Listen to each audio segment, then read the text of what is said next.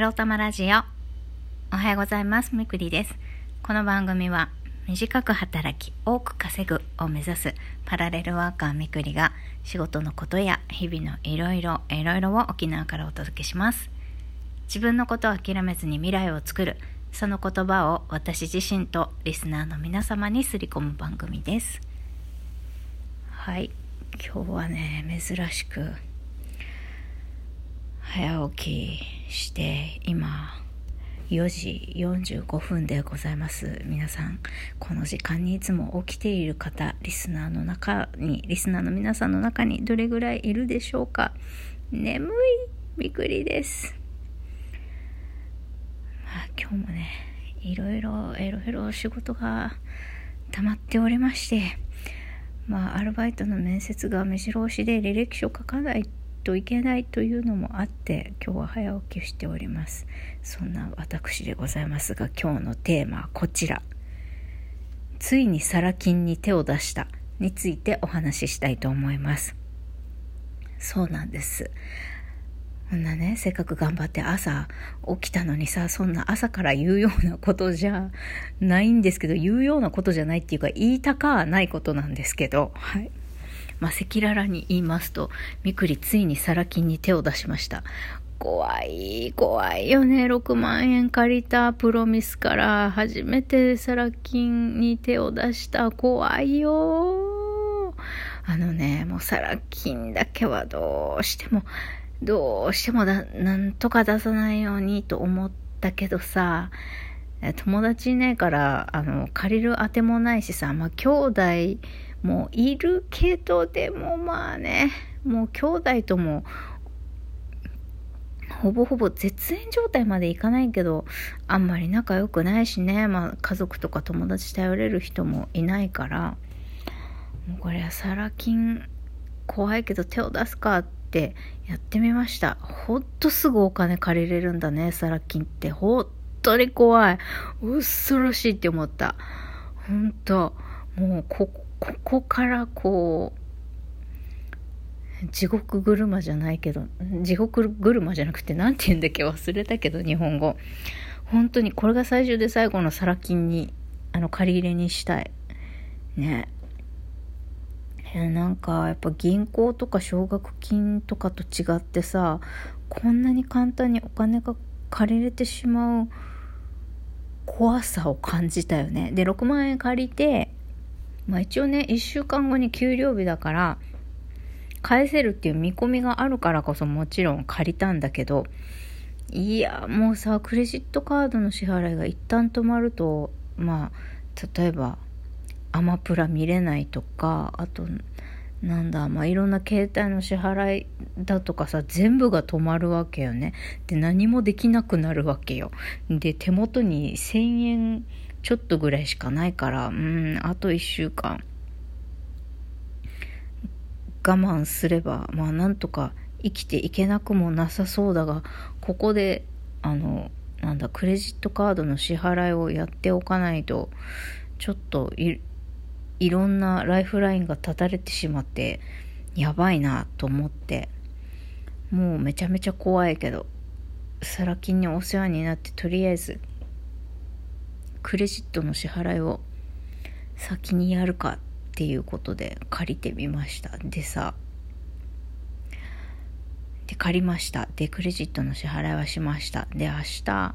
ぐらいからまあクレジットは使えるんだけどもうクレジット払え払えてももう使わないよね。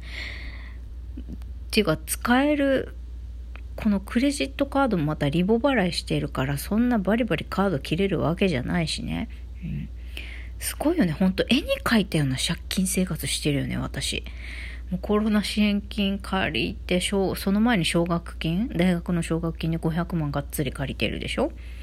で、コロナ支援金で100万ぐらい借りてるから。うん。多分ね、私800万、900万ぐらい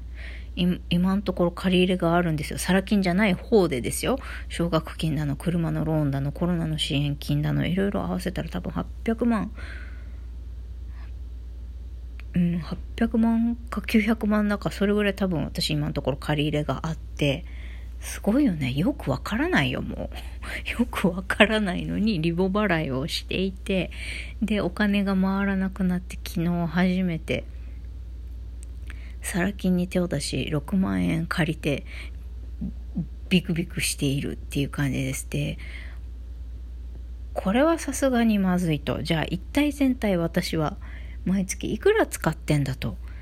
今さっきね、パチパチ電卓弾いてみました。ここ。数ヶ月レシート貯めてたので、えー、やってみたら、私ね、本当に、えっ、と、つい最近までトリプルワークしてましたから、そのトリプルワークしてた時の収入が、手取りね、18万5千円ぐらいだったんですけど、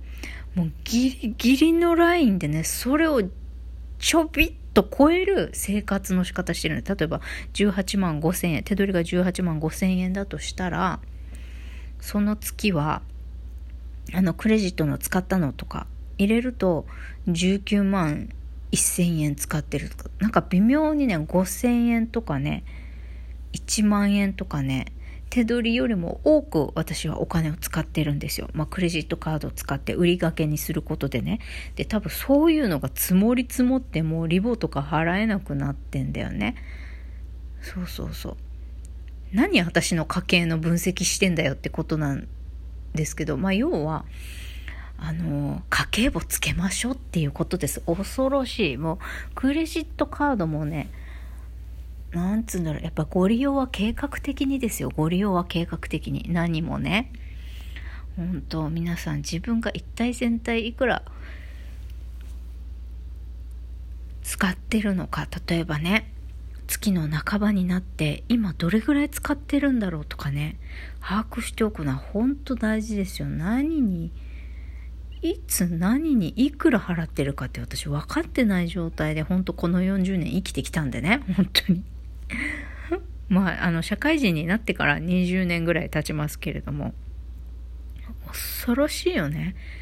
本当に私その日暮らししてんだなって。ちょっと我ながらさ、あの、怖いよね。怖い。ゾッとしたよ。こんな、行き当たりばったりの人生送ってる40歳独身女、友達、彼氏なし、えー、お金貸してほしいって言える家族もなし、みたいな。この私の孤独ライフがさ、恐ろしいよね。孤独な上にお金の管理きちんとできないやつね、もう、ジエンドだよ、これ。本当に。ジエンド。もう火曜日の朝から明るくない話 まあ皆さんにはね、これを聞いて笑ってほしいんですけれども、まあ、あの、サラ金に手を出した時点で笑えないと思っている人もいるかもしれないし、明日は我が身と思ってゾッとしてる人が今日ね、目の前にいらっしゃるかもしれないけど、いや、ほんと、あのね、まあ、脱サラしてもしなくてもなんですけど、毎月いくら入ってきて私は何に使ってんだとかさ、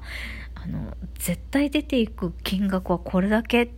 ていうのとかはさ、把握しといた方がいいですよね、ほんと。まあ私、なんだろう、もう今月半ばぐらいから、あの、新しいアルバイトしてないと、ほんと、ほんと死ぬ来月以降。っていうか夜中の、夜中に短時間のアルバイトしないとまずいかもね。まあ、そんなんで、結局カードの支払いのこととか、滞納してる税金をさ、今年度で払い切るって考えたら、えー、私いくら必要なの？多分ね、手取り22、3万とか稼いだ上で、もう本当にあの食費も削って、えっと、1日1食とかにしてね、食費も削って、それからにゃんこたちにもウェットフードをね、夜はあげるようにしてたけど、これも安いドライフードだけにしてさ、とかってやんないとさ、終わらないよね。どうしよう。税金はゆっくり返そうかなとかってそんなこと言っている場合でもないんだけど。いやでも今年そうやって借金返すために頑張って働いたら働いたで来年度の税金とんでもないことになりそうでめっちゃ怖いんだけど。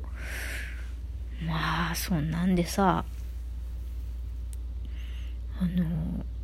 本当昨日初めてサラ金に手を出してねすっごい怖かった。もうこんなのねあのもうもういい もういいもう体験したくないこんなの。